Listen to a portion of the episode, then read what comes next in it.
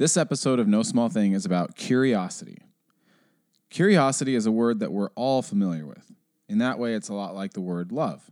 It's a word we hear used frequently in daily conversation, but it gets used so much we forget how big and important it actually is. We at No Small Thing believe that we are living in a time where society is experiencing a curiosity deficit. This has a toxic impact on our relationships and a debilitating effect on our personal energy. Lack of curiosity infuses politics and civil discourse with profound dysfunction that prevents us from working together.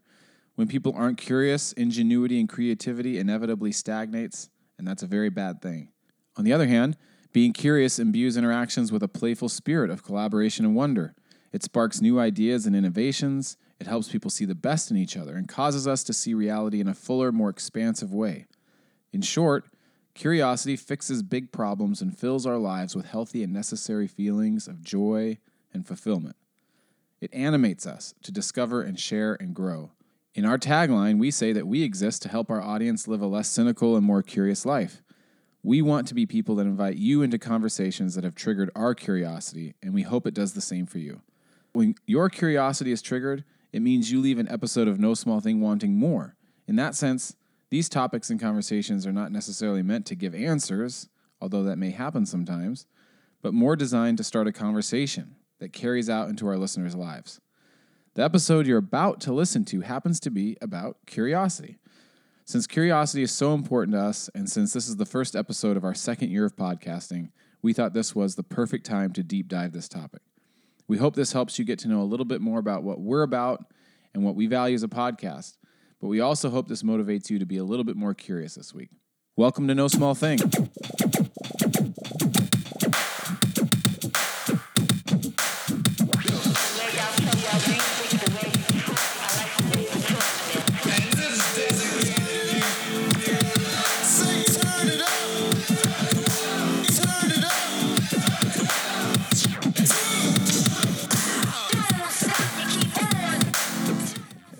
Uh, hey, everybody, welcome to No Small Thing, the podcast dedicated to helping you live a less cynical and more curious life. I am Scott, And I am Macy. Welcome to episode number 51. 51. This, And last week I cut you off preemptively and I didn't let you do a drum roll. well, I don't think this one is a drum roll. Maybe a little, How do we know? a little snap. An owl snap. Welcome to episode on curiosity. Mm-hmm. It's in our tagline. It's in our little motto. We're trying to be curious. We're trying to be curious. so it's only inevitable that we do an episode on what the heck even is curiosity. What is curiosity? Why is it important? What what why is it part of who we are? Yeah, why do we care about being curious? I do think it's a bit of like a mission statement for us. Yes. You know, it's part of our identity and it's not just about being curious or modeling out curiosity, but it's about helping others be curious if we can. Mhm. I think it I think it's trying to like encourage ourselves but then also encourage others on the way to listen to their curiosity, allow space for their curiosity, lean into it, Yeah. all the above. And we're we are trying to do the same. So, Yeah, because I think we've said this, but I think maybe we kind of skew cynical. And I don't even know if those are two opposites, I don't know, I don't think that they are opposites, but, but they are if you're feeling cynical, maybe uh, maybe one antidote is to get curious. Mm-hmm. mm-hmm. because you would say the anti like the opposite of cynical would be optimistic, which Yeah. curiosity and optimism True. aren't the same thing. True. But I do agree that being cynical has its place and it's a wonderful thing in a lot of ways. And yet it also, I don't think, can be the ruling ideology. I think Enneagram fours and fives, and maybe sixes, honestly, probably would be the most cynical on the Enneagram. Yeah. Anybody else? Maybe eights. Sometimes. Maybe ones. Yeah. Although ones maybe have to be optimistic. Yeah. That's ones are like, come on, we can fix this. We, let's keep going. We can solve this. The thing is, I have a hard time saying fours. I do think are very cynical, but I also think fours can go through like waves of also being like shockingly optimistic. Yeah, Like, that's you. I'm more like low grade cynical. yeah. I can be like very cynical or very optimistic, Mm-hmm. one or the other. But curiosity. Also, side note, I don't know how this is going to turn out, But we're we're recording on my back deck tonight, which is outdoors, and there's birds chirping. There's an airplane going on overhead. We're by a train yard, so you might hear some train sounds. You might hear a little bit more background noise, but I can't see why that would be a problem. I know. I think some people don't like those. it's those like kinds you're of here with us outside on the back deck. Yeah, but we invite you into that. Maybe be, We're not in like an be enclosed curious studio. about the sounds you're hearing. Yeah. I almost thought about because we have speakers out here. I almost thought about having background music while we talk. Like we're really Oh. truly having a hangout time. That would be fascinating Yeah. and be fun. Yeah. Hmm. Something to think about. Yeah, we're not like in a studio. We're not in an enclosed space with really quiet walls and soft foamy you know walls. We're we're we're on a back deck. Were you curious about the exact scene we're in? we I think I think professional picture. podcasters really are in like a you know a studio, an enclosed room. You know, we're not doing it. They might be. I wouldn't mind doing it. We don't have that. No, we don't. I would mind. I wouldn't want to do that. So should we go over like a A quick outline an out, outline of what we're going to talk of about? we'll be discussing. Yeah. Okay. You want me to go over it? And hmm you You've can got it. Scott the did the show notes this week. I, I did the show notes this week. Maybe because I felt like I was hosting because it's at my house. Um, okay, so the first thing we're going to talk about uh, when we come back from our break is uh, why why this topic and why is it important to No Small Thing. And we've talked about this before. I think when we did our um, the art of podcasting, Mm-hmm. but we're getting more and more um, comfortable, or maybe more and more confident, or I don't know, familiar. Some something about the, the the idea of curiosity is becoming more essential, S- essential and central. Um, then we're going to talk about this idea of curiosity, and this is something I've learned this week as we've been preparing. Curiosity as a taboo, yes. and I think, first of all, it, it, it, this is this is an enneagram thought, really quick, but it's been something I've been thinking about on my enneagram journey, and someday we'll do. Um, it's, it's variance, right? Sub, Subtypes are variants I think both are used. Okay. So there's social, self pres, and sexual. So in theory, people have a stacking. And mine would be sexual, self pres, and then what would be called socially blind. So I I I'm not I'm not the most socially awkward person. Like if, if I walk in a room, I can be awkward, Yeah. but um it is taking a lot of effort for me not to be awkward. If I was just acting how I naturally felt, I would be awkward. But I'm working really hard not to be awkward. You're really playing the part. Yeah. And um, to be socially blind means my attention just is not on the social norms and what everybody's doing and thinking and saying and trying to pick up on the cues. I really have to be like, bring my attention aggressively back to that.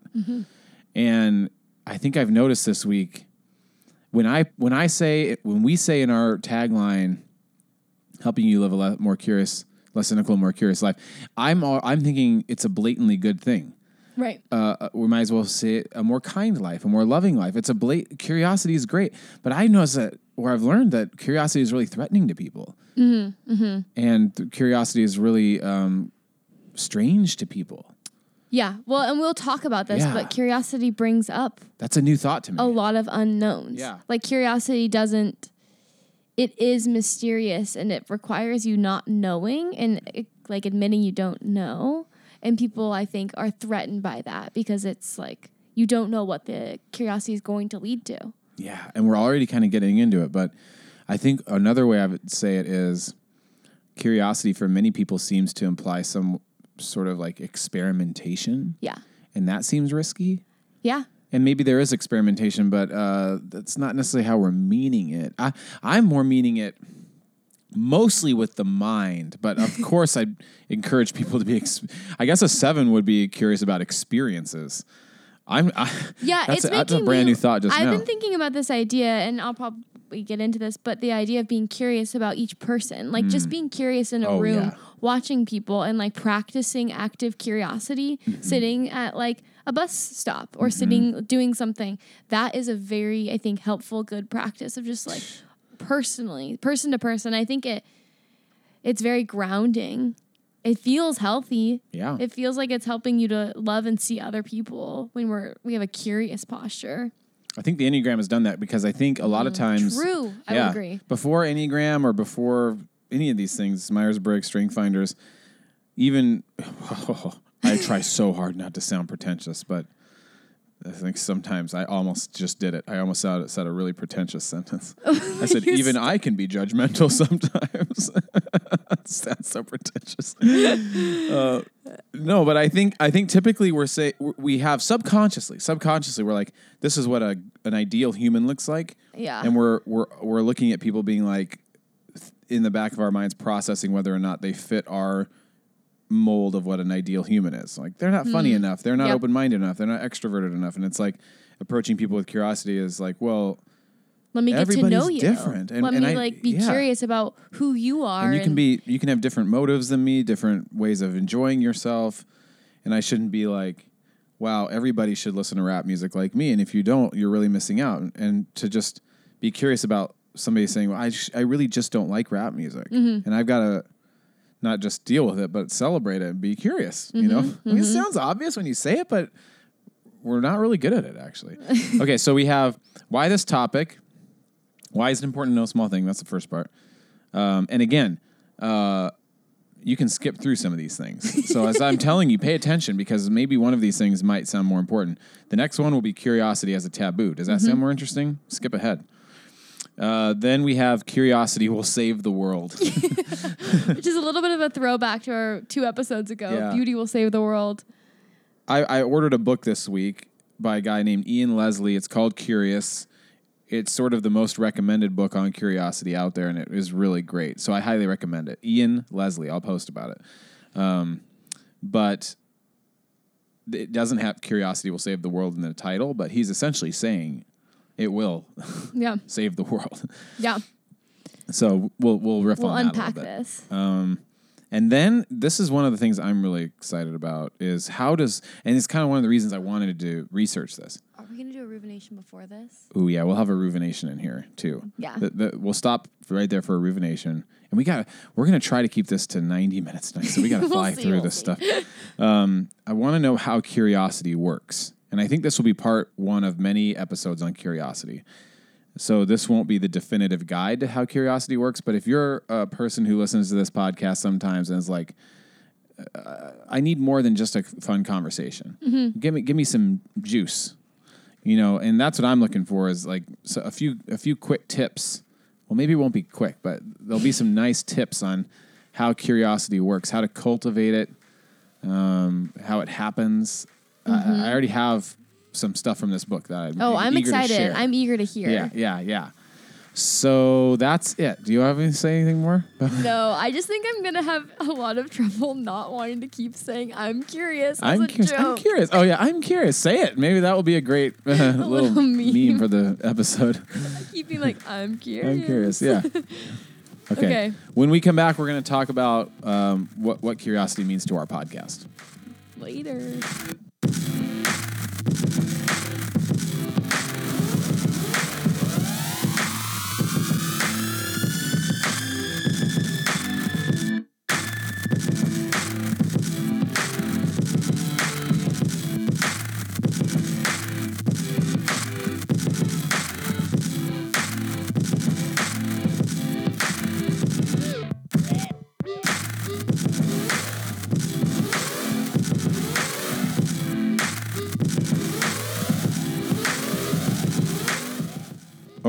Back. We're going to talk about why curiosity is important to us.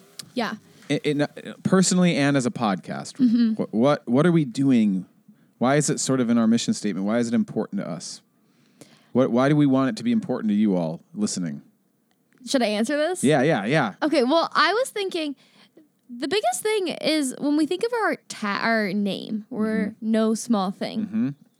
The the You premise came up with that, by the way. the premise of this podcast is that everything like nothing is too little to be explored. Nothing is too little for a conversation. I mean, And- the, the placeholder for the episode, or and it was really interesting because I actually read this phrase in this curious book this week. Mm-hmm.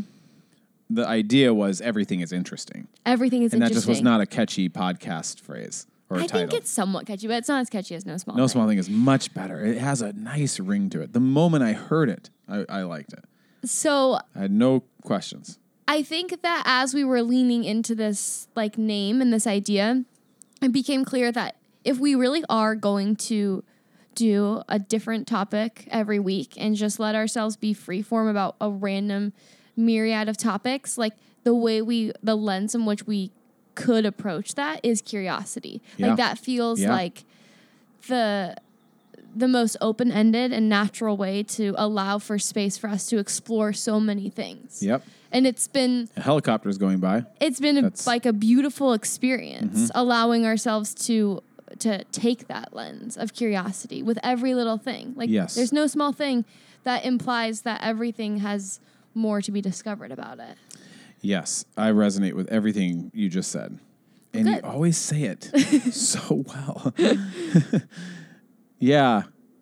Yeah, I know part of the dynamic of the podcast is like our conversation, but sometimes you're saying something and I'm like, that's the th- right thing to say, just as you said it. well there's not really a right thing to say i think curiosity oh curiosity is i also think a beautiful practice in helping us to not live in the black and white but to live in the gray because Hmm. Curiosity in itself is More. approaching something, wondering about it, Yeah. wondering out loud about it. And to wonder is to not know yet. It's hmm. to to be in that space of seeing something, experiencing something and not fully understanding and allowing yourself to not fully understand and then you embark on a fun mission of figuring it out. But it, but curiosity is also a, like I do think it is Embarking in that on space. a fun mission of figuring it out. I like that. It could be another title for a podcast. Have you listened to that podcast, Embarking on a Fun Mission to Figure It Out? what? it could be an acronym. an acronym. I don't know what that is. I do think there's like a feeling or like a space when you're in a curious mindset. Oh yeah, we're gonna get to that. Yes, Ooh, feeling? a f- big feeling, an important feeling. Yeah, I mean, what they said it was a. It's essentially the the curiosity feeling Mm-hmm. is the same and exclusively the only thing that matches up with the feeling of being in love. That makes sense to me. Because it, the same chemicals. it's it feels similar to this idea like you like hear in love of like falling into something and it's an unknown you're stepping out. Being curious is that same space of stepping out and falling into something and not not knowing what lies ahead. We've got lots of planes and it's, it's a helicopters sunny day in. Seattle, so I think people get really pumped and they're like, "We're going out in our boat. We're going out in our plane. we're Going out on our plane. Yeah, people have planes. You out there with your planes. Um, man, yeah, that is really well said. I think, I think maybe I'll, maybe that's for us personally because I resonate with everything you just said, and I would say now I'm pushing it back out to the audience is um, someday I, it would be really fun to do an episode on strength finders because that kind of syncs up with enneagram to a certain extent, and um, everybody, I encourage you to go check out strength finders. It's just another tool. I think it's meant to help businesses utilize their the talents of their staff and stuff like that. Yeah, it's an approach to your like what you're naturally good at, and it's trying to point out your things that you bring to Mm-hmm. the workplace and celebrate your strengths and create teams that work towards people's strengths, not their weaknesses. Yeah, so I'm an Enneagram five, and then my strengths are. It's it'd be interesting if you thought you were an Enneagram five, and then your strengths. It was like woo. Yeah, don't don't point point to that. So if anybody knows strength finders, I'll tell you my top five. It's ideation, intellection, input, connectedness, and empathy. I have one humanizing Yeah, element. empathy is the strange I think one. that's the sexual five element. You know, Ooh, it's just a more emotional, a little bit more human. Sorry, fives. we tend to be a little inhuman sometimes. Um, and I remember, so i- if you do and yet strength fully finders, that is your full human experience Yeah. is being quote unquote inhuman. yeah. What does that say? so i i when you do strength finders and you read about your strengths, they'll give you sort of like career advice. And for all of these things, for my top four, essentially, it's all in this thinking category. Hmm. Uh, connectedness means somebody that kind of connects the dots I have that one too. Yeah, yeah, that's what we do. and uh, and all the advice they're like try to try to find a career where you're essentially using your passion for research to help others. Mm-hmm. And I don't know if this is it, but this is dabbling. Mm-hmm. you know, everybody, if you've listened to this podcast, I am a youth pastor, which I have loved and I do love. Um, but I'm not really paid to do that. I, I, I do get a, a part where I'm, you know, getting paid to research scripture and teach that. And I love the kids that we work with, but there's an itch that I have, another element of this like curiosity itch where I long to and I think that's what this podcast has done for me as a hobby almost. Like mm-hmm. everybody I don't, we don't I don't have a hobby of like golf or hiking. My this is this is essentially my hobby. like how do you use your spare time? I don't know. Maybe you listen to podcasts, but if you're the type that is like, "Oh, I go on week on weekend hikes." I don't. I edit the podcast, I read, I, I sit, I work out, I go on runs, but uh, running even is a very solo thing. I would never do CrossFit. Every time somebody tries to get me to do CrossFit, they're like, "Oh, it's really fun. You get a little community. You do these WODs, and you come in and you get your friends." And you, I'm like, "No, no, no, no, no. Yeah, see, there's an appeal to that for yeah, me, but yeah, no, no. no, no for you. Social four. Social for Yeah. I'm out there. So all that to say, um, I like this idea of our vocation in terms of this podcast or our Mm-hmm. calling or is helping it is is part of it is we research this week Mm-hmm. we've researched curiosity maybe maybe the maybe the more down the line that we go we'll have more time even to research yeah, because that's part of it Mm-hmm. part of it is like the prep for the episode is a lot of fun researching oh, so much fun research. We get to deep dive. and then our role in your lives being maybe you're enjoying the conversation. Maybe it's just a lighthearted thing you listen to while you're on a walk, but maybe also you get a little bit of information. Of course, I know that there's podcasts out there like Radiolab and Invisibilia that are like the kings and queens of podcasting. and it's like we'd never try to replace that. Um, or even compete in that realm, but like I do think there's something interesting about a casual conversation. yeah, a casual conversation. I I also would like to just name and say that this is our quote unquote maybe birthday episode, Mm-hmm, kind of celebrating a year of doing this podcast, which has also been essentially for the two of us been a year in committing to once a week having a curious conversation. I can't believe we've done it. It's amazing. it's weird for us. But I've I've never in terms of strength finders, I'm not I don't have consistency. and we've been consistent. Holy smokes. Shocked by this. And Yeah. Um, but I do think that it has been. I've seen the like health benefits in terms of Whoa. my worldview and the way I experience the world by actively seeking out being curious, by taking a subject once a week and not knowing as that much about it, and then curiously figure following the information. Oh, what is there to be discovered? Oh, Yeah. And doing that, I think Yes. that putting that into practice allows us to approach the world with like more open hands. It's like you're preaching and I'm in the audience like, Yes, amen. yes. I really am here for curiosity. I also feel so wildly lucky that I work at a preschool that it's like through line is curiosity. We mm. wonder out loud with children. We're curious about mm. what they're curious about. I work with children every day who are naturally drawn towards curiosity. They're asking questions about everything because everything is new and a new experience. And it's no small thing. it's no small thing. the more questions we ask, the more we allow ourselves to have space to ask things and question things and be curious. The it's like we're inevitably learning and growing. Yeah, yeah, yeah. Pe- being afraid of it feels so silly. Yeah, I know, I know, I know, especially just from in the headspace element to it. But um yeah, I I I think what you said uh, brought up another idea of this of this thing of even if you're not tracking totally with the podcast or you're not like fully on the journey, maybe you listen to an episode or two, maybe this is the first episode you've listened to. But that we we haven't got to this part yet, but that that's not necessarily part of what's being tonight uh, advised in terms of how to cultivate curiosity. But I do like this Oh. idea of what we have done through the podcast, and it seems like it can be a lifestyle decision, regardless of if you have a podcast or not. Is choosing a topic to delve into and seeing where it goes. Like, I mean, uh, without the podcast, I've I've been a person who has sort of been I'm saying this very hyperbolically, like force fed theology. Like theology has been the thing that's like read this, read this, read this. I've had to choose to read literary folks, you know. Um, but it would be interesting if part of someone's lifestyle was like, this month I'm going to study curiosity, and I've ordered six books Yeah. and I'm and I'm learning about that now. Next week it will be, or next month it will be this, and Yeah. I order six books on that. I mean, six is an arbitrary number, but some for some reason I said that number. I do think it's something that we need to have routine to practice it. I mm-hmm. think we it's not something that we of course naturally are curious, but I it also can be cultivated that we approach things more curiously. Mm-hmm. I think we can it can be diminished and we can live in the world not curiously. yes. And so I think it's it's wise for us to seek out ways in which we can be practicing curiosity. Yes.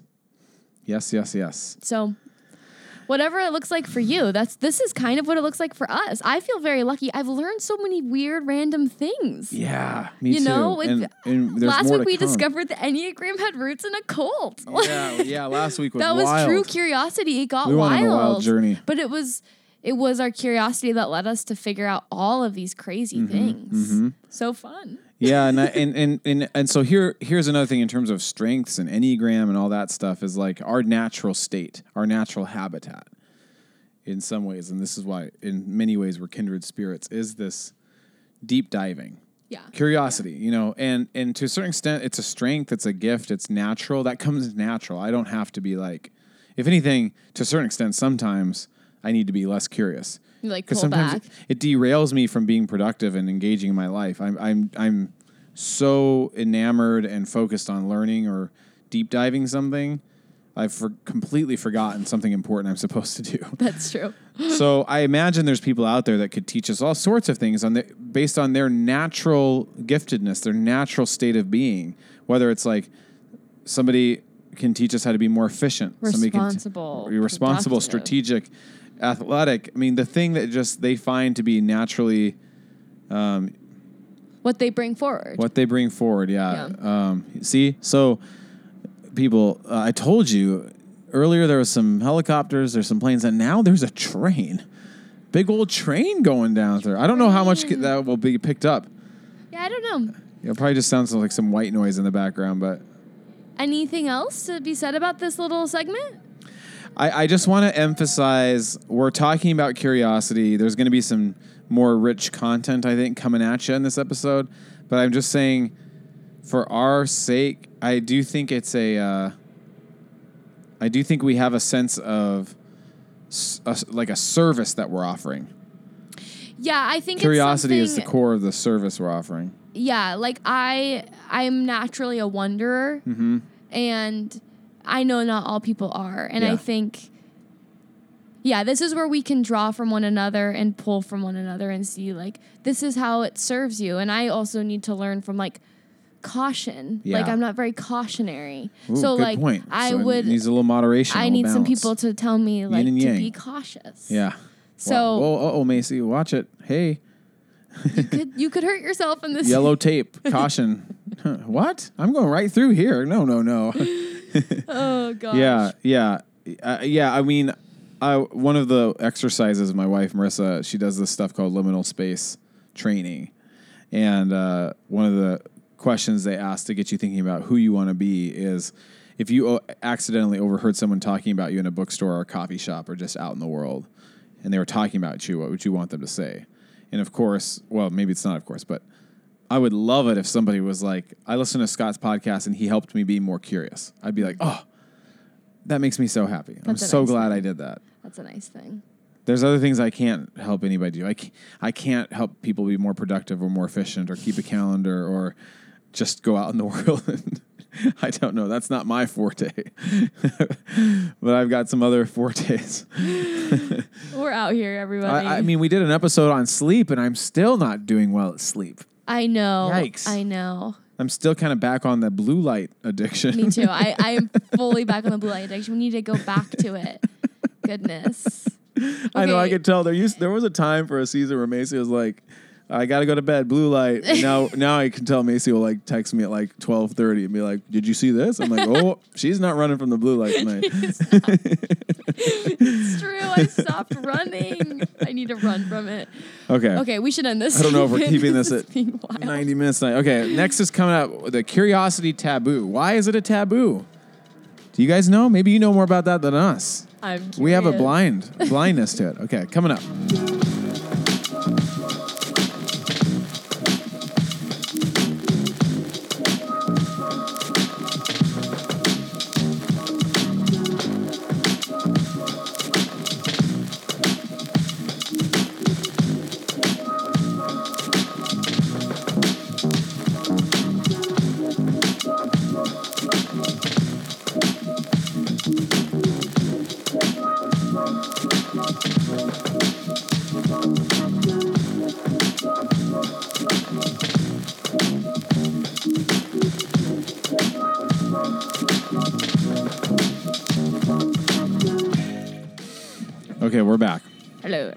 Okay, so this book, uh, Ian Leslie, called Curious, I recommend it. I mean, this is this is again part of the practice has been oh. this is a quick side note. Nothing's really a side note, but I say that. but um, I ran a marathon once. I'd love to run a marathon again, but I would go on these long runs, obviously to train. And and since I've done the marathon, that was in 2015, so that was four years ago. Um, now I still do long runs. I love it. Um, and people are like, "Why are you doing that?" And it, it was nice in the when when I was training for the marathon to say, "Oh, I'm training for a marathon." An and it just made it just got people off your back. They weren't like, "Well, you don't need to do a long run." It's like, "Well, I want to," and I can still say I do say that now. I just have to say I want to. I like it. And it's been interesting to be like, "Well, why are you reading this book?" And I'm like, "I have to for my podcast. oh no, I have this. I, I have to spend hours reading this book on curiosity." um, so yeah, have, we had this book this week. I had this book this week, and it starts with this story, which it doesn't matter who this is because I'm not going to get into the whole story, but it's essentially this um, very successful TV producer in Britain who had like a midlife crisis, essentially around my age, and at this time he had won more BAFTAs than anybody aside from Dame Judi Dench. Okay. And so he's he's literally my age at this time. So he's like 38, 39. And wakes up one morning and thinks and has this realization like epiphany, he doesn't know anything. Uh oh. Like he doesn't know anything. And I loved so this is just a fun little thing. This is this is not really the content, but this just really resonated with me maybe as a 5 and just my personality.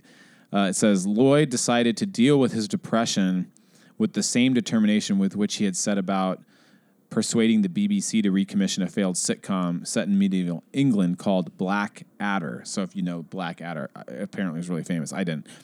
And then he sa- it says he eschewed some of the popular strategies for coping with male midlife crisis. He didn't go into therapy, buy a sports car, or leave his wife. Instead, he took time off work, went on long walks, and drank whiskey. but uh, that's the funny part. But then, it, then of course, what it says is he also started to read. He also started to So that, read. that sets him on. This is the intro, and it sets up office on this journey of this guy who really started benefiting from learning. But this is the part I really want to read to Macy, and then have a little conversation about this. Uh, this is about the taboo of curiosity, and this to me was a revelation this week, and I'd already been experiencing this a little bit. When people talk to me about the podcast, sometimes they'll say, "Hey."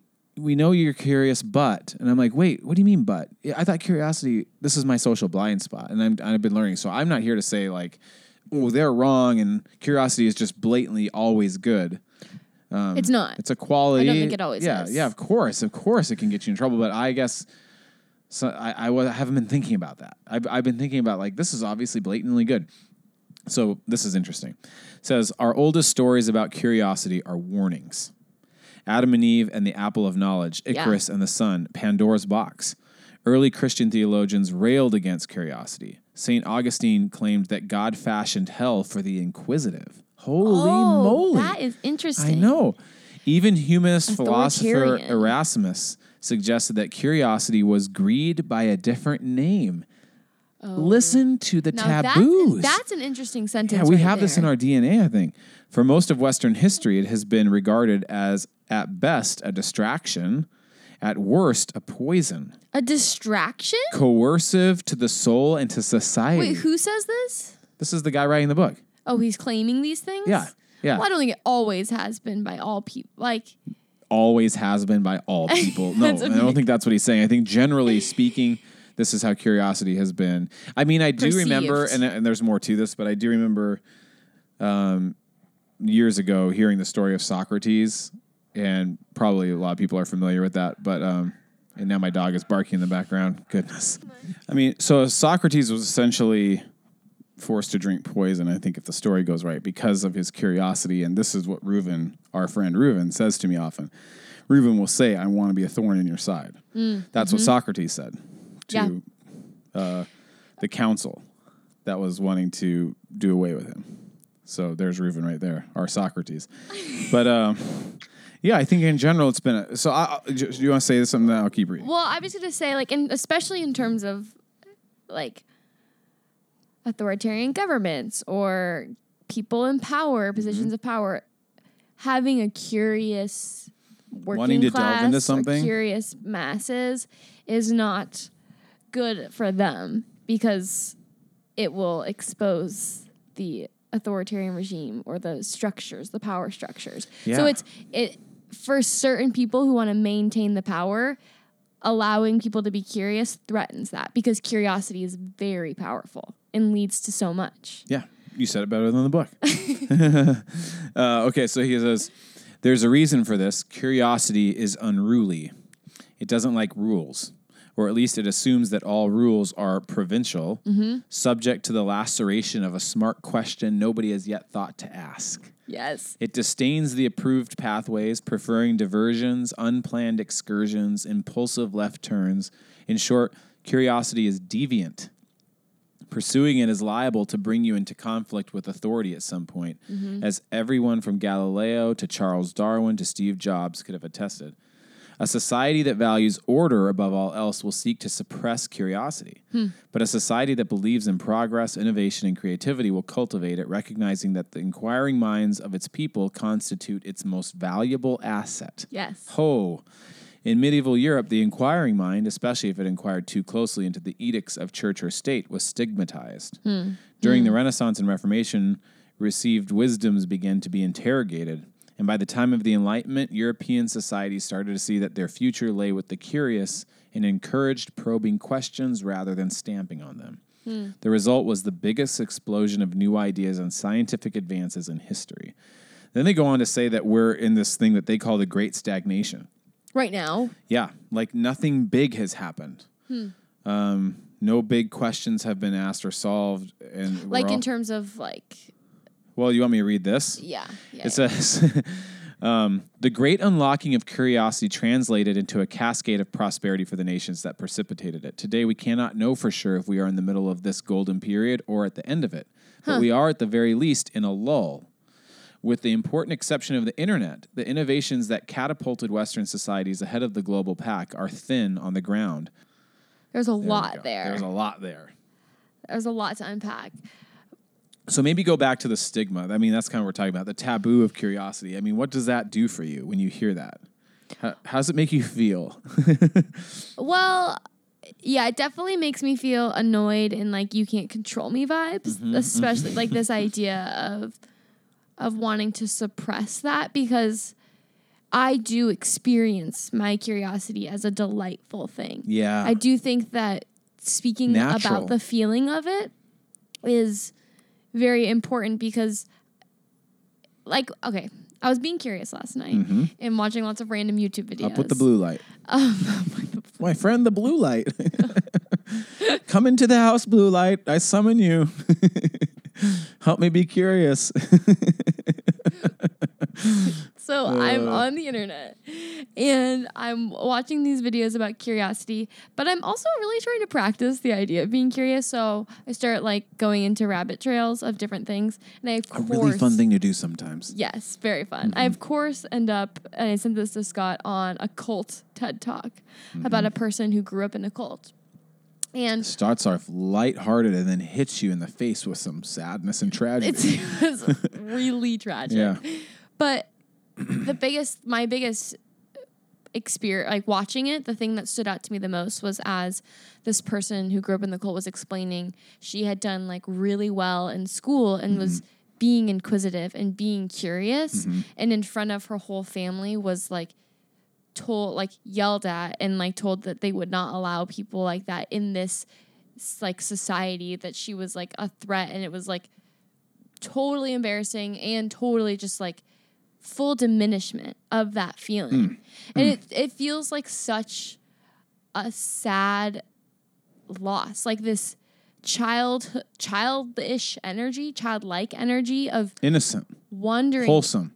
yeah, this beautiful thing that gets squashed for the sake of control, power, rules, mm-hmm. having it. Yeah, I don't know. It gets me worked up because I think that when you take away people's curiosity or you try and suppress people's curiosity, I mean, that's like, like extreme, like that's very oppressive. It's not good for anybody. It's not good for anybody. Although it We will, lose out. we lose out. Mostly the the working class and the masses lose out. I Mm-hmm. think people in power are trying to suppress curiosity because they're they They're fear. Yeah, they benefit from suppressing it. I think. I mean, maybe not actually, but they at least have they have a perception of Mm-hmm. benefiting. Yeah, man, that Yeah. curiosity is so good and so natural, and and it's like I mean, this goes back to our age and wisdom stuff, but um, I mean, uh, maybe I'll say this as a tease, but but it's just naturally coming up, so I'll go with it. But later, I was going to talk about this idea of pointing. This fits here, talking about sort of the mechanics of curiosity. This is one of the things they said this week, and I know this will resonate with you. But they were talking about babies, babies and pointing. Babies naturally point Okay. and it's because they want to know about something. Yeah. And and it, man, I learned I've learned so many things as a parent where I'm like, man, I wish I would have known this because I had no idea how I handled this. Um, but you know, the standard thing a parent will do is like a baby will point, and typically the parent will say they want that item. So no, you can't, or yes, you can. So it's like okay, the baby learns if they point, they get the item, or it's it has to mm-hmm. do.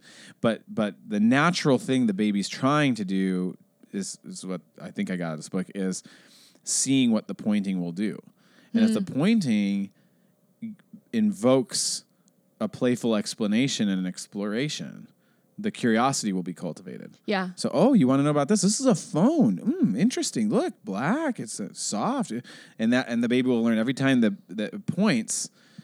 Something will happen. Cur- Yeah. Questions will get answered. But the saddest thing is, um, this got me like literally teary eyed because somebody said, um, you know, oftentimes the baby will point and nothing happens. You don't get that. No, stop. No, stop. You know, nothing. Yeah. And they said the person interviewing was like, "What happens when that happens?" And the, it's like the baby stops pointing. It's like, oh, that's so sad. the is. baby stops pointing. I mean, is that like the ultimate meta condition of society? Nope. yeah. I've learned to stop pointing. I don't point anymore. Don't ask. Yeah, it's it's fascinating. This is like at work I really I have to really work hard to cultivate this kind of spirit when kids are asking a thousand billion things and What's that? What's that? Why? it's it's like instead of just giving its direct answer, it's well, let's think about it and like trying to explain things in a curious way that allows for space for them to come to some of their, of their own conclusions. Which I think curiosity also implies that it's somewhat somewhat self-led and that you are following your own path to figuring something out. you know, I mean, um, oh, this is bringing up so many thoughts for me. I mean, uh, the fancy word I think for like a method of teaching is pedagogy. That's what we do. Yeah, Yeah. yeah, and so I don't want to get Pedag- too fancy. pedagogical.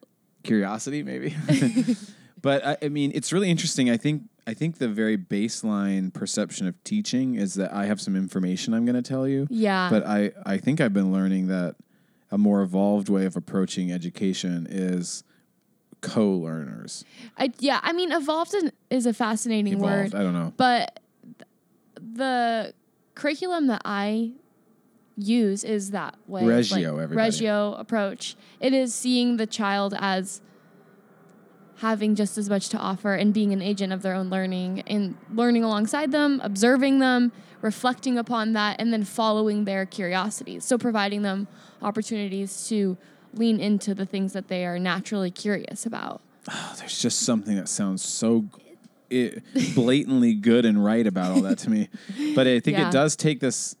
You you can't be arrogant. You can't you can't come at it thinking I'm here to teach these kids this specific thing. If they don't get this, I failed. It's like, um, it, it, it- essentially you're sort of holding the space. Yeah, I mean, you have hold the space. expectations, Yeah, of course. You can't punch that kid.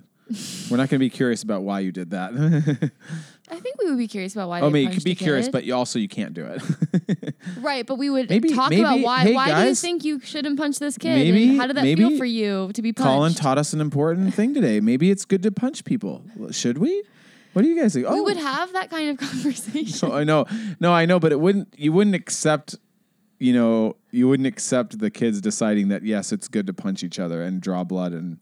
I guess accept is an interesting word. I don't. I don't think we're not like. Oh, I don't know. Now we've, we're on the outer limits. We are on the, outer limits. I think. You'd listen. I would hope to allow space to listen to that Yeah, and absolutely. and give it some air. Of course, your role is also to provide guidance, but I, I imagine nine times out of ten too, if they if they really thought about it, they would not advocate for a society and a culture of punching in the face. these are, I also work with four year olds. So. yeah.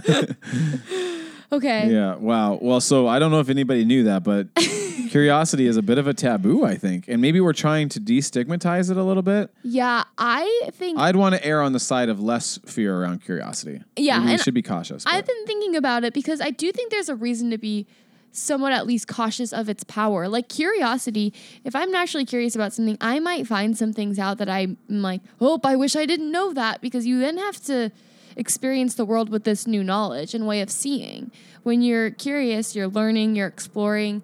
It's helping you to change your perspectives and see things in a new lens. And I think there is something somewhat scary about that because it, you have to live in the world a little differently when you discover things.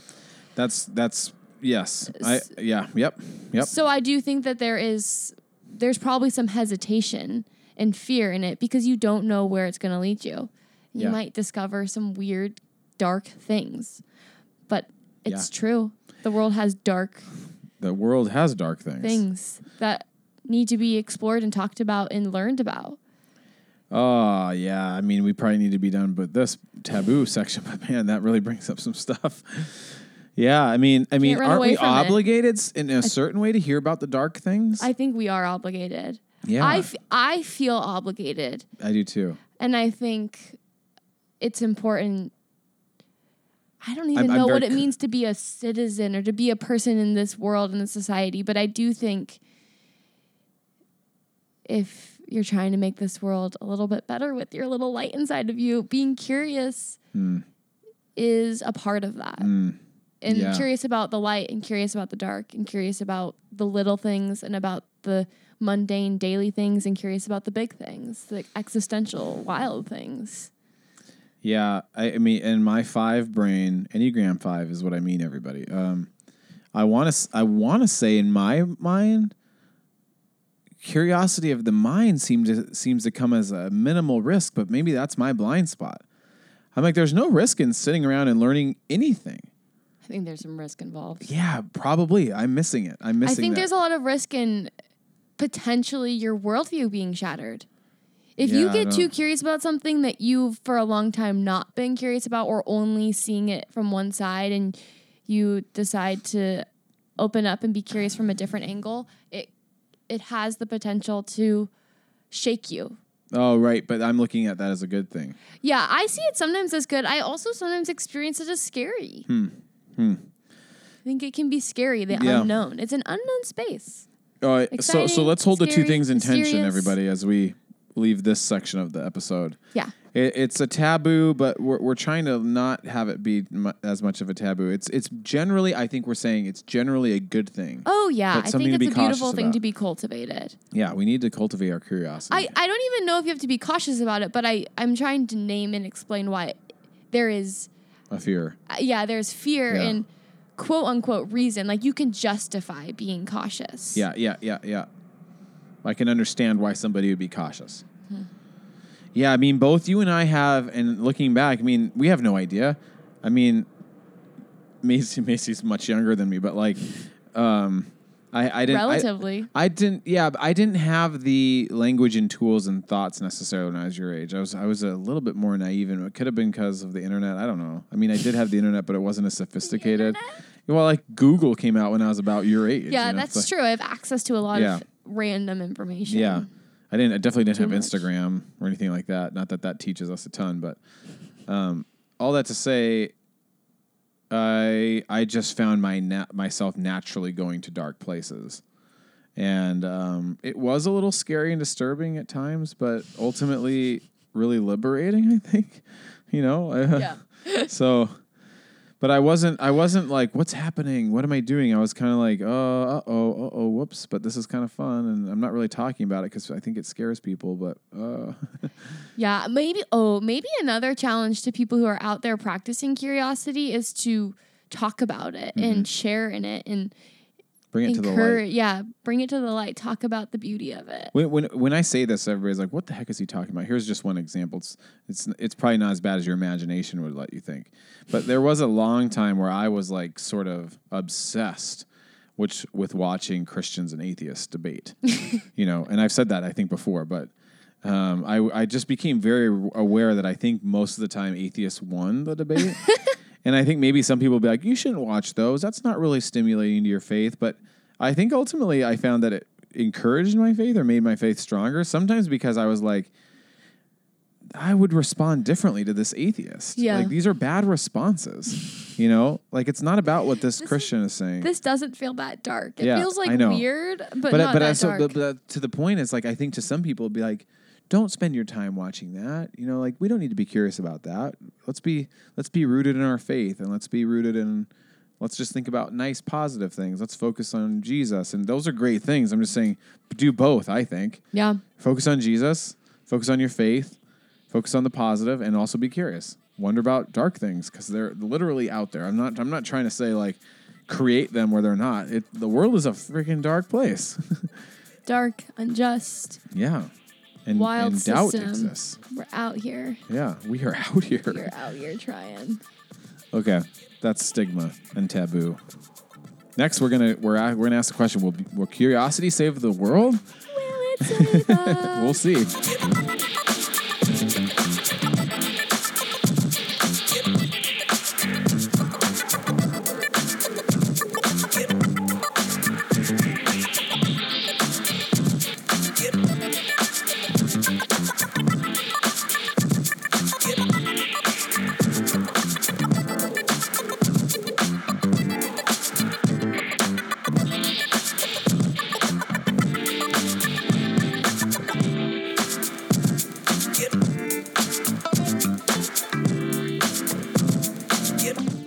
Everybody, will curiosity save the world? I think the answer is yes. It's necessary. It's needed.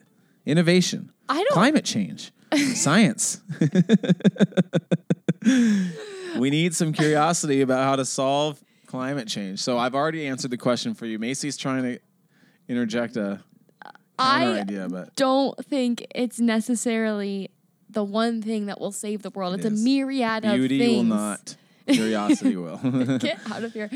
I do think curiosity is an essential. I mean, curiosity and creativity are like two sides of the same coin. I feel Innovation. like innovation. So I do see curiosity as being an essential element to a thriving world. Mm-hmm. Um, If- I do, do we want a thriving world?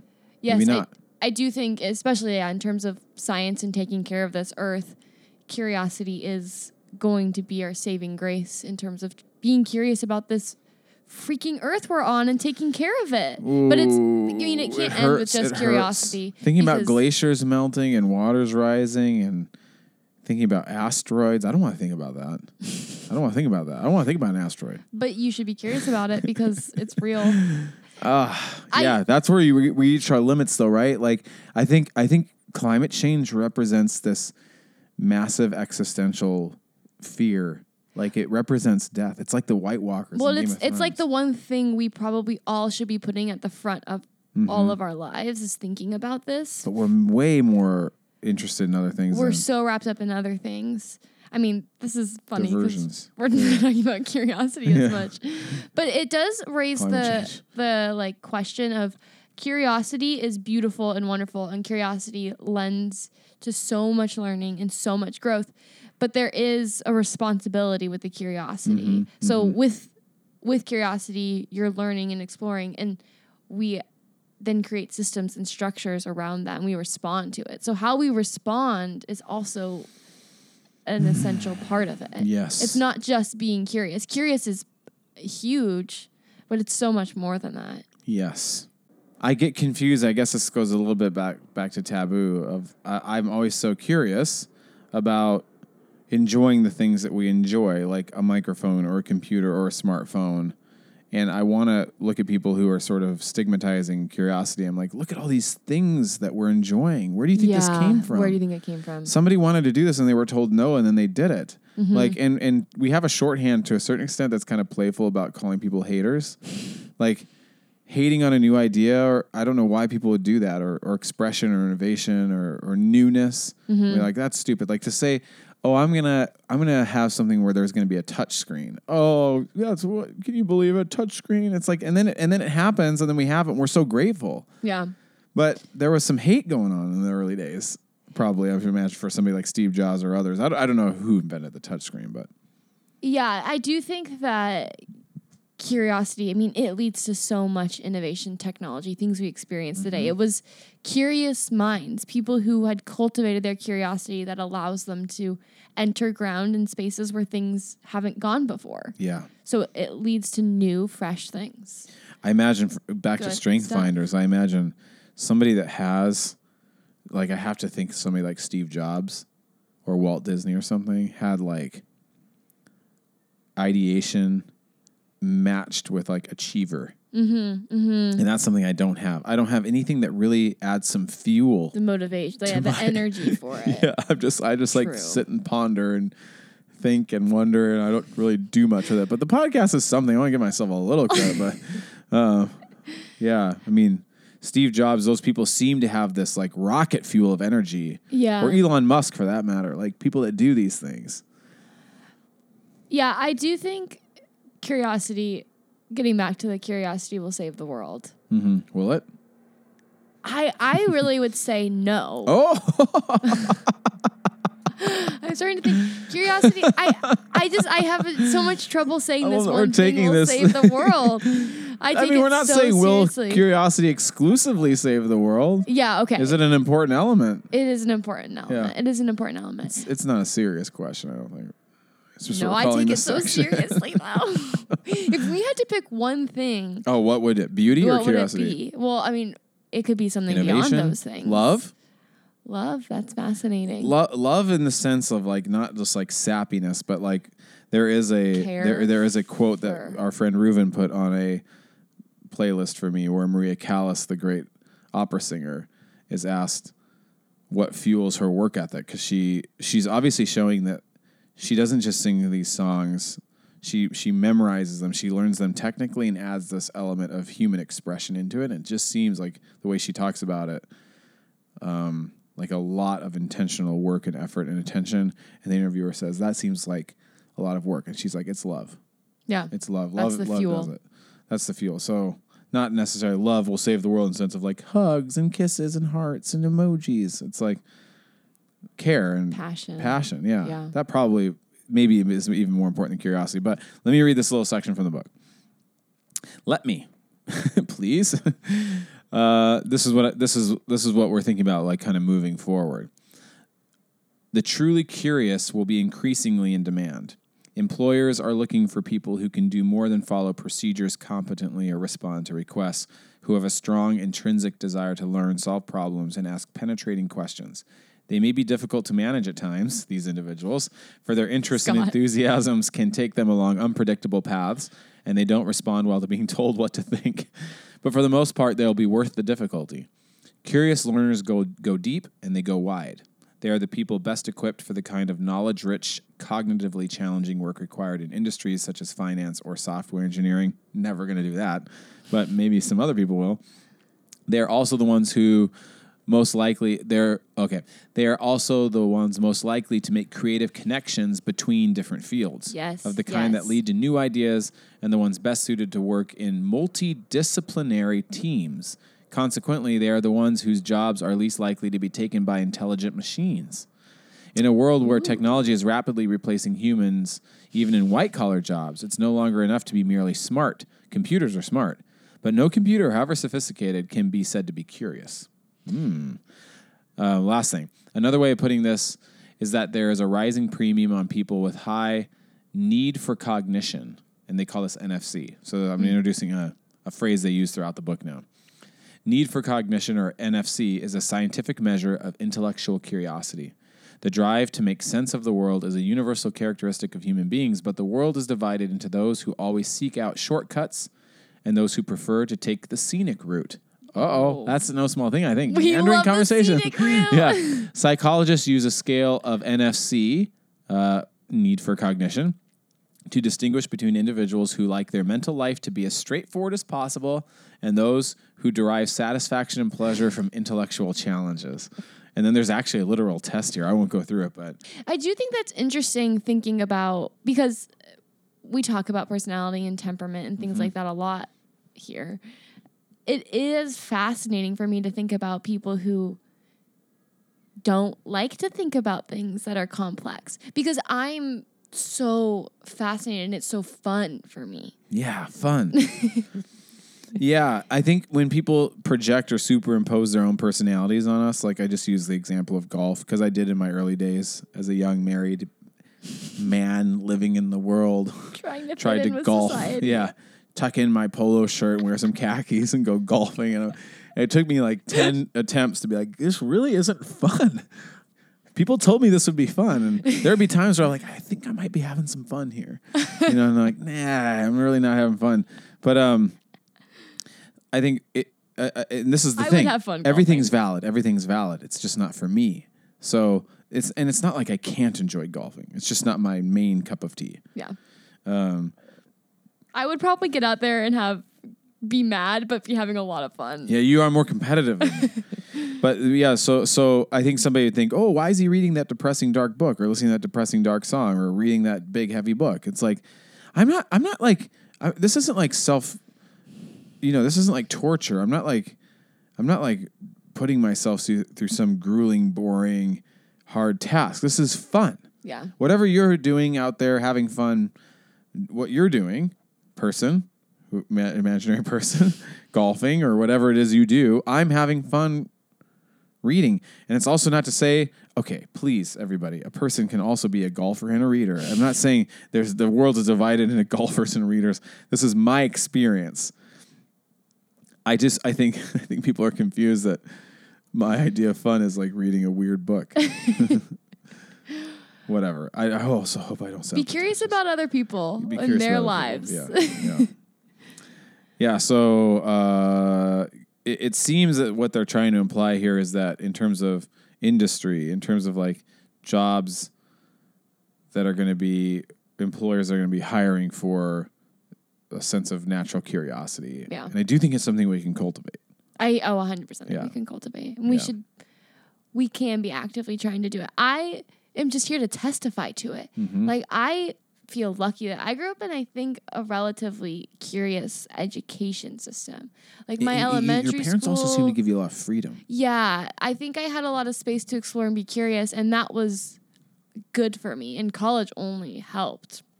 I found a lot of really curious professors, and that was cultivated. So I've I've seen the benefits of it. I th- I get I think it's something that's joy filling. It's it's something that is beneficial to your well-being. It's not just this will save the world in the sense that it will lead to innovation and ideas and things that are practical for society, but I also think it has like a saving power in who you are and how you exist and your perspectives and it allows you to have freedom to exist in the world when you're when you're more open-handed and more curious. It gives you freedom to explore yourself. Being curious with yourself and your actions that in that in itself is has some saving powers. Ooh. Not being ashamed and not not like shutting down thoughts that you're having, but curiously wandering down the path and giving your brain space to think about it. Preacher Macy. Juicy, Preacher Macy. juicy things. Here's another thing that came up for me when you were talking. And this is from the book again this week, and we we weren't going to do this, so I'm just going to say it free form. is they were saying um, the safety of your home life growing up. So if you have a natural affinity for home and home was a safe place, yeah. the more safe your home was, the more you feel confident to go out and explore. Yeah, And that so makes sense. A safe home life s- seems to be something that is, is what sparks curiosity. I can see that. And yeah. they literally said a sentence somewhere along the lines of love is the root of curiosity. Like love and nurturing. Ooh. You know. So maybe curiosity will save the world because curiosity is actually just love, but Yeah. masked. Maybe, maybe oh. masked Oh. love. yeah.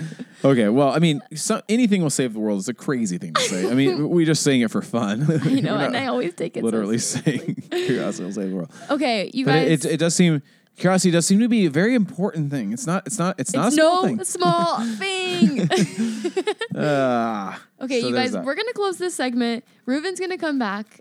Yep, and then and then and then if, if anybody's here, like, is there is if there if there's an Enneagram six listening to this episode or a one being like, stop it with the chatter, give me the the tools, give me the practical advice. It's coming. up. I think there's going to be a little practical advice after the brief rumina- rumination, Reuvenation, and Wonderful. then we're ending with some practical advice based on this book. So coming up.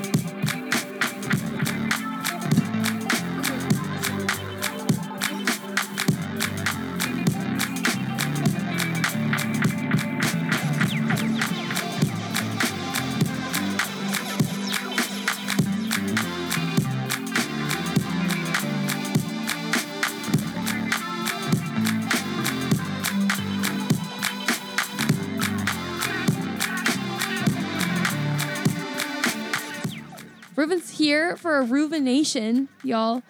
This is gonna be one of our. Uh, I don't know. Should I introduce it as a different kind of Reuvenation? No, no, no, No, no. It's Here he is. here. I am. I'm wrapped in a blanket. It's a it's a nice feeling, and this is a beautiful patio. Um, I think it's interesting to think of curiosity as. So, uh, one of you brought up innocence, and I was kind of like a, a little like tipped off by that word, just because uh, part of my uh, research is on on kind of it's both children and kind of like how children figure into like a bigger um, process of meaning making. Uh, so, for example, like um, I read this book that came out I think three years ago.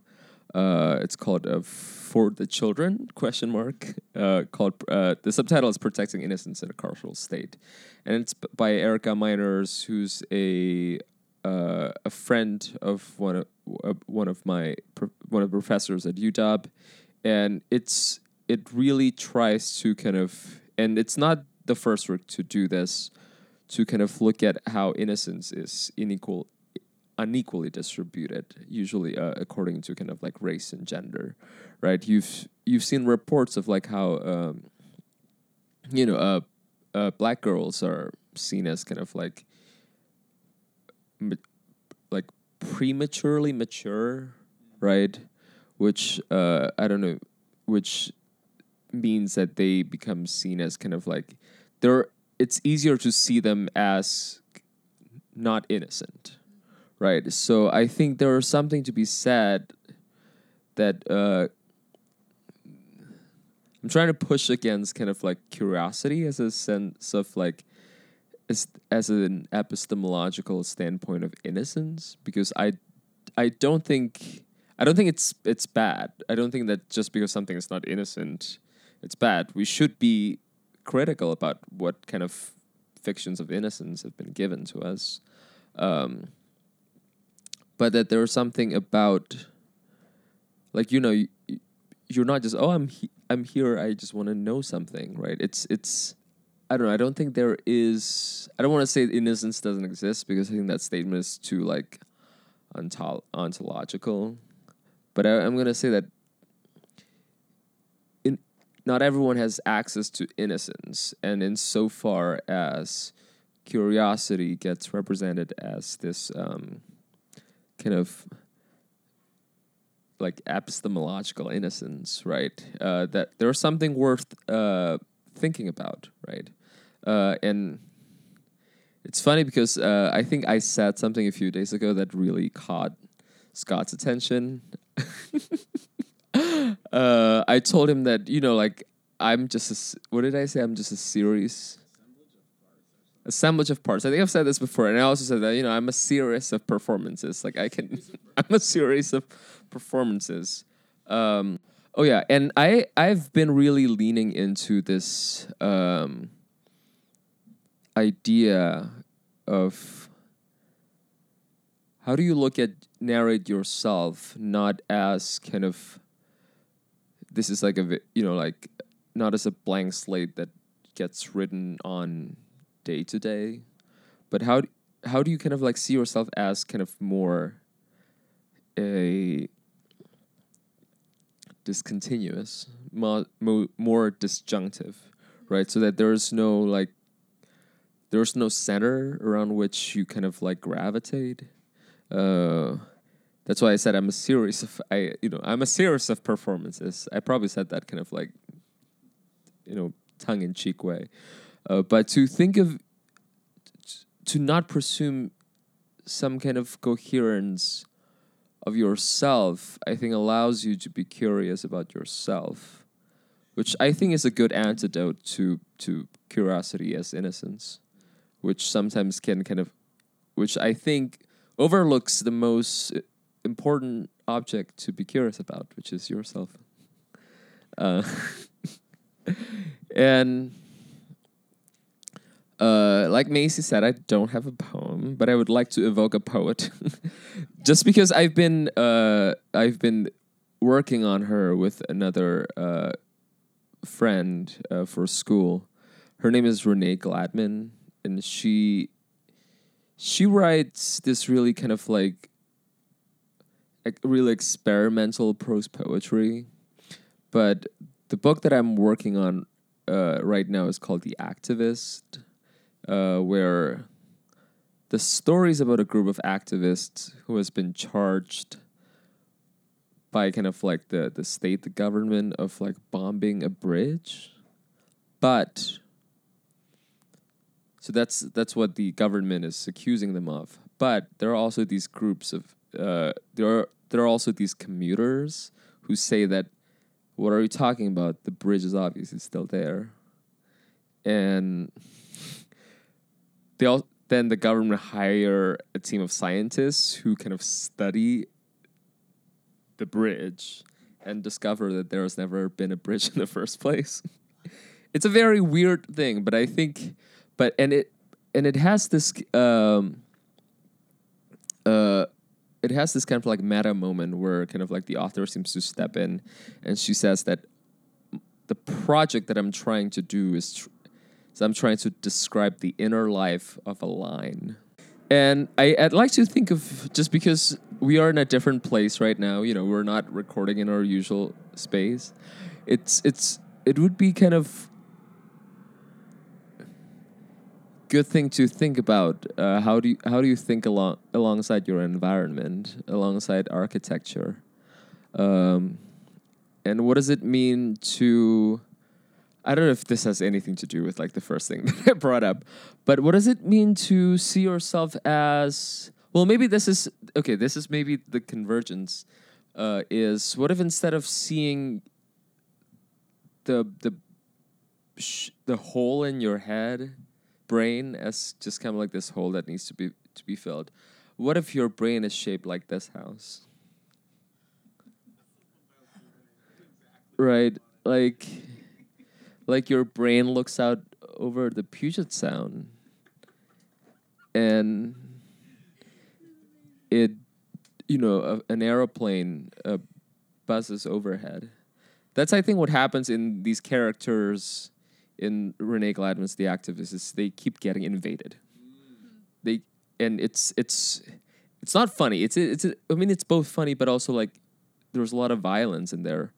But I think it it it tries to uh, she said it in an interview once where she's she's not trying to write about the city. She's trying to uh, ha- she she's not trying to write about the city because she realizes that the city has been writing through her. so it's I don't know, like have a let's let's go with a different metaphor, right? It's, because curiosity, I think sometimes I don't know, like it's a vacuum cleaner, like you know, you're like vacuum cleaner, you're like uh, sucking at like little bits and like but I don't know. Think of your head as a house. As a house, and who's in it? Who sits at the dinner table? Um, what does it smell like at 5 p.m. in the afternoon? Uh, what kind of uninvited guests try to get into your. And what are the lines? What's the geometry of your house? And who keeps trying to invade your lines? Who's trying to keep, I don't know, banging through your door? okay. I think I gave Scott what I wanted, which means he'll finally let me leave his house. this is a cry for help. Okay, everybody, that was our Reuvenation. I hope you liked that. In my mind, it was a A plus. Not that Reuven is trying to. He is a series of performances, but this is a performance for you, not for us. But he's out here wrapped in a blanket. A sweet. Yeah, you can you can leave now. He can, he can He's just asked permission to leave. I think he's not going to leave the house. He's going to go back inside and read. We're out on a dark, uh, cold porch. he's going to try to escape. Thank you to Reuven. Everybody, there's um, applause happening. There's cheers. There's There's, snaps. snaps. Yeah. he's wrapped in a, uh, like a Be sheet curious blanket. about what Yeah. Reuven just And he's kind of, what is on. he doing? Peering over the, what? Oh, it's a wine story. Yeah. All right, Total so wine. When we come back, Yeah. everybody, we're gonna have some concluding thoughts that are practical takeaways, maybe. not necessarily takeaways. There's going to Nope. be there will be some takeaways, but we're going to give you a few little practical thoughts about curiosity that can help launch you into being a little bit more curious, hopefully, and then some takeaways. I'm really curious. Yeah, yeah, okay. Thank you.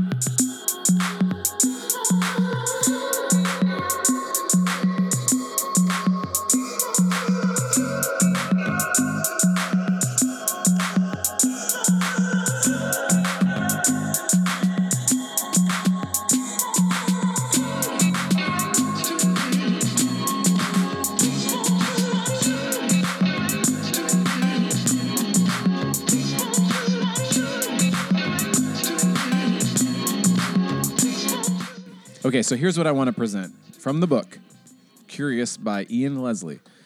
Uh, two different two different types of curiosity. One is uh, diversive curiosity. Okay. So this this is the practical stuff, and it's just I think it's helpful to sort of give a little bit of a frame to what we've been talking Some about. language. Yeah. Diversive curiosity, as they say in this book, follows no particular process or method, but slides from one novel object of attention to the next. Boredom is furiously averted or deferred. New information and sensations are constantly sought. It is impulsive and irresistible. It seizes us. In a variation on the famous marshmallow test, in which a child is presented with a Oh, treat yes. and asked if it can resist eating it for five minutes, experimenters ask children not to turn around to look at an attractive toy behind them and observe whether they can resist the temptation. Few can. Oh yeah. So, even with Macy, me and our self proclaimed curiosity, I think at times it can be diversive curiosity. It's just furious, like unrestrained curiosity. It's scrolling through Instagram. It's for me personally, this is just a, I think, I think uh, this happened with sort of the potential election of Donald Trump. I got very more anxious than usual about checking headlines. And now every day, uh, this is what I do every day. It's pretty manic. And so you could call this diversive curiosity. It started, it's a habit. It's it started about two years ago. different websites. I go, I wake up in the morning, I go CNN.com, MSNBC.com, FoxNews.com, BBC.com, Slate.com, Salon.com, DailyBeast.com, and HuffingtonPost.com. I check them all. Wow. And do you read thing. anything or just the headlines? I headlines? check all the headlines. Headlines, headlines, headlines, next, headlines, headlines, headlines, next. And I'm as I'm doing it, I know I'm being manic. I know there's not really any fruit that's going to come from this. And I know what I'm searching for is not going to be found. I don't even know what I'm searching for. That is fascinating. But that's bad curiosity. And, and Yeah. and I don't even know if what they're saying here is that diversive curiosity is bad. But um, I do know that has some bad elements, and it and so it says diversive curiosity follows no particular process or method, but slides from one novel object of attention to the next. So I know that they're saying that there is a joy to that. There is sort of like I'm, I don't have a purpose. I'm just being curious, but it can diversive curiosity can be sort of um, problematic at times. It seems like. Well, yeah, I mean, I think about this week I've been trying to practice curiosity. I think a lot of times it's been diversive curiosity and that I've been like just exploring all these random things and giving myself time to do that. But then you it also can be out of hand and I'm like, how did I get here? I'm mm-hmm. watching a YouTube video on a cult? Like where where's the trail? But yeah, that feels I don't know. I think I think a lot of us are I don't know, guilty. I don't, I don't think that's the right word for it, but a lot of us do that. I mean, it makes Prone. we're prone to doing that. The social medias we use are are tapping into that. They're Mm-hmm. they're using our natural wanting for a little different tidbits of information.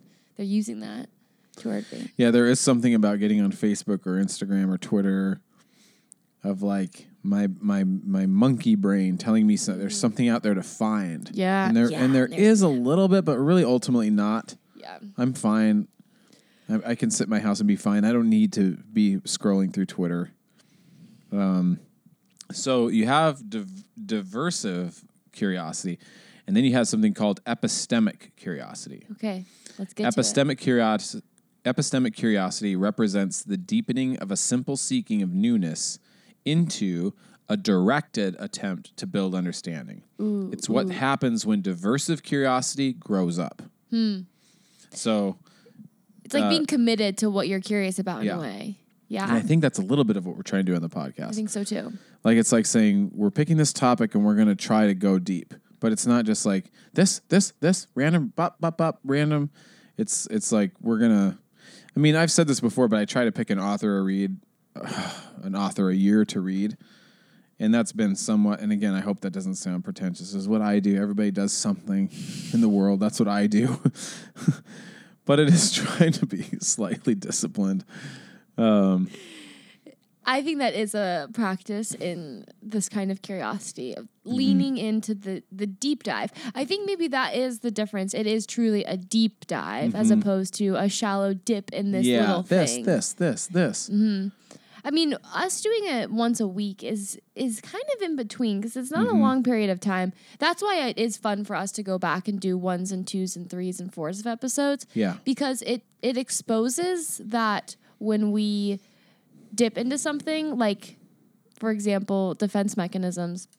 We learn so much. We learn a lot of things. And then when we dip back in, we get even deeper. And it's Yes. it only the more curious we go and in these like same pathways, the more you realize that there is so much more to be explored. Mm. I think that is one Ooh, you're hitting on something I'm going to say in a second. that thing that curiosity when we're following that you you start to realize that the thing you were curious about you were looking for maybe an answer and i think i typically find that there is never really an answer what you find the more curious you are is that there's just more to be curious about Yes. there's more ways to explore this and there's it it's infinite it seems Infinite.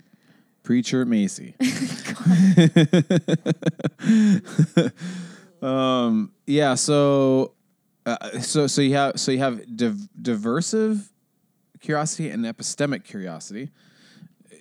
Be the reason I'm saying that is now you have sort of that lens of what you're doing. Are you are you I think diversive curiosity is really great in terms of maybe sometimes curiosity doesn't need to be focused. It can just be like sweet, innocent, wholesome curiosity but sometimes it can be a little bit more thought through and a little bit more intentional. So Yeah. here's the last thing I'm going to share from this book, and it's these um, sort of U diagrams of like how the flow of curiosity works. Um, there's three of them. So if you picture uh, like a chart where there's on the left, there's curiosity. Curiosity will always be on the left in these charts, and on the bottom there's a different factor.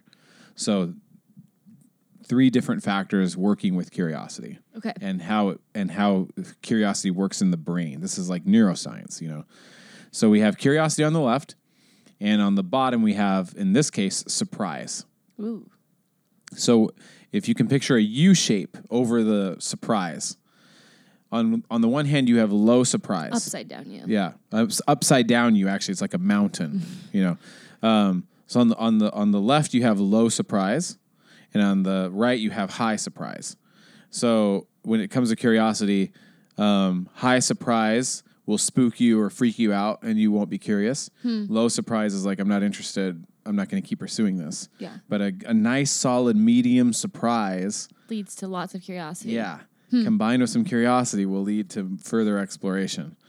So that's that's how curiosity and surprise mix. And I, I mean, there's this goes really deep into this, but I'm just giving you this is like some for for the sake of the podcast, give you some practical handles at the end of this episode. Um, the other one was curiosity and knowledge. So you have curiosity on the left, knowledge on the bottom, and then a upside down U over the knowledge. So this is that sense of when you learn something, you realize um, you become more aware of what you don't know. Yeah. So what I say when I went to like seminary, it's like it's not like I learned the Bible. I essentially learned how much I don't know about the Bible. Yeah. No, honestly. yeah. So if it's the same thing on the on the on the high side, you learn this topic is so vast I'll never know, and I'm overwhelmed, so I won't keep learning. Mm-hmm. On the low end, you think, oh, I know everything Yeah. this topic is simple. And and people do that with the Bible in particular. I mean, that's my field, so to speak. So I'm like, so many people think the Bible's simple. The Bible says it. I believe it, and it's like they don't go further. But what you want is like a nice medium curiosity. Like, wow, maybe the Bible's deeper than I thought. But if you think the not be Bible's too too, I'll never get there. Like too much, Oh, you know. this yeah, makes me think about this this the concept of something being both like totally unknowable and at the same time knowable. Like Mm. it's that fine line of realizing that something there's so much there is a vast unattainable about amount of knowledge for something and yet I also have full access to a lot of knowledge. Yeah. So that Yeah. allows you to feel curious because there is still elements of something that can be known. Yes. And I think I think to a certain extent you can think of this as a teacher or a parent and think we want to try to play with these levels. Mm-hmm. But you can also sort of hack yourself in ter- and, and play with your own levels in terms of y- you you do know that there are things to find out out there. You do know that knowledge isn't overwhelmingly unattainable. Yeah. So try to try to keep that balance mm-hmm. of medium. And it may be challenged to think if you do think you know something, you really know it, then maybe be challenged to be curious about what you don't know about something Yeah. you maybe think you know a lot about. Listen to yourself talking at parties and conversations. Are you spouting off like you know? Maybe like we're doing on this. Depending on my mood, Yeah. I probably can be. And then I go back and I'm like, oh no, I've already changed my mind about what I said. that happens when we listen back to the podcast. Oh, Sometimes I'm like, oh wait, what? I don't mean that. So we have curiosity combined with surprise, curiosity combined with knowledge, and this last one is curiosity combined with confidence. Ooh. So again, picture confidence on the bottom. Too much confidence, Same, you, same upside down Yeah. you, everybody. and and and then too little confidence. You know, you're not going to keep exploring. But I do like this in terms of our podcast and Macy. I highlighted this in pink in my iBooks. But listen to this. I don't want to get Macy's reaction. Um, uh, curiosity has been called the knowledge emotion. The knowledge emotion. The knowledge emotion. I mean, I have been talking about how it gives you warm feelings. It's a feeling. Isn't that a four wing five way of talking about the knowledge emotion? The knowledge emotion. Uh, so let's. I'll just read this little this little thing. Curiosity has been called the knowledge emotion. An information gap isn't simply recognized rationally. Its onset is like an itch that we have to scratch. Information gaps cause us pain, but it's a pain we invite in. Oh yes. In this sense, curiosity is fundamentally masochistic. In evolutionary terms, the primary role of emotions is motivational. Anger makes, it, makes us act to change a bad situation or right a wrong. Love binds us to someone even when they disappoint us. The emotional force of curiosity is what impels us forward on our intellectual explorations, even when there is no pressing need to do so, and keeps us inquiring even when we're weary or confused. A curious person knows that she won't feel emotionally fulfilled until she finds the information or the understanding she seeks, so she keeps reading or questioning until that gap is closed. Ooh, ooh, the that is- knowledge emotion. the knowledge emotion. it does feel that way. It's hard to describe curiosity because it's not just like learning. hmm It's of course related, but curiosity does feel more attached to a sense, a feeling, a Yeah. place that you exist. Yeah. That is something that's out there, like a realm. Yes, you're saying it. Yeah. And I, and I didn't get into this, but they really go into in terms of education this this um, concept of uh, the idea of thinking of knowledge as either a puzzle to be solved or a mystery to be experienced. Ooh. And so they're they're encouraging us in terms of cultivating curiosity to think of things as mystery. Yeah, to not be experienced Yeah. as opposed to solving something. And that's oh, why they that's think so edu- the education system goes wrong, like implying like we have the answers, we're going to give it to you. You need to learn. You take the test. You you learned it. You're done. And it's like, no, man, this is a vast math, Mm-hmm. science, history. It's never ending. History, history's never ending. You, you you'll never understand any history of any situation. You could take the history of our day today, just our life, my life today, and the history and the way I experienced it and the way it was really truly lived out is What's true. unfathomably mysterious. Let alone the history of a society or of a planet or a country. Yeesh. Never get people pumped about knowing that.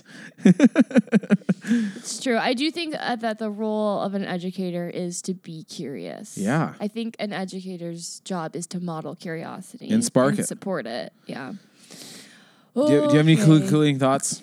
Um, concluding thoughts. Wrap it up for us, No, I just think this has been fun being curious. Uh, I hope that this it sparks some curiosity in you and gives you some space to be curious. I think for me, allowing myself the liberation to be curious about things and allowing them to be weird and whatever my interests are has been very helpful in developing a better sense of self for me. I would Hmm. say that That's big. yeah That's really big. allowing allowing like freedom for curiosity can be very liberating for you i would say Hmm. um yeah i don't know Maybe I would say, kind of going full circle, is if you've been a person in your life, and maybe this is what this podcast is for, who has felt weird or strange or outcast because of your curiosity, it's it's a great quality. Like lean into it. You're you're amazing and awesome, and we need your curiosity. You know, and your curiosity is going to uh, teach us things and help us discover new things. And this is whatever this means, this podcast hopefully is a safe place for curious people. You know, you can feel less weird here.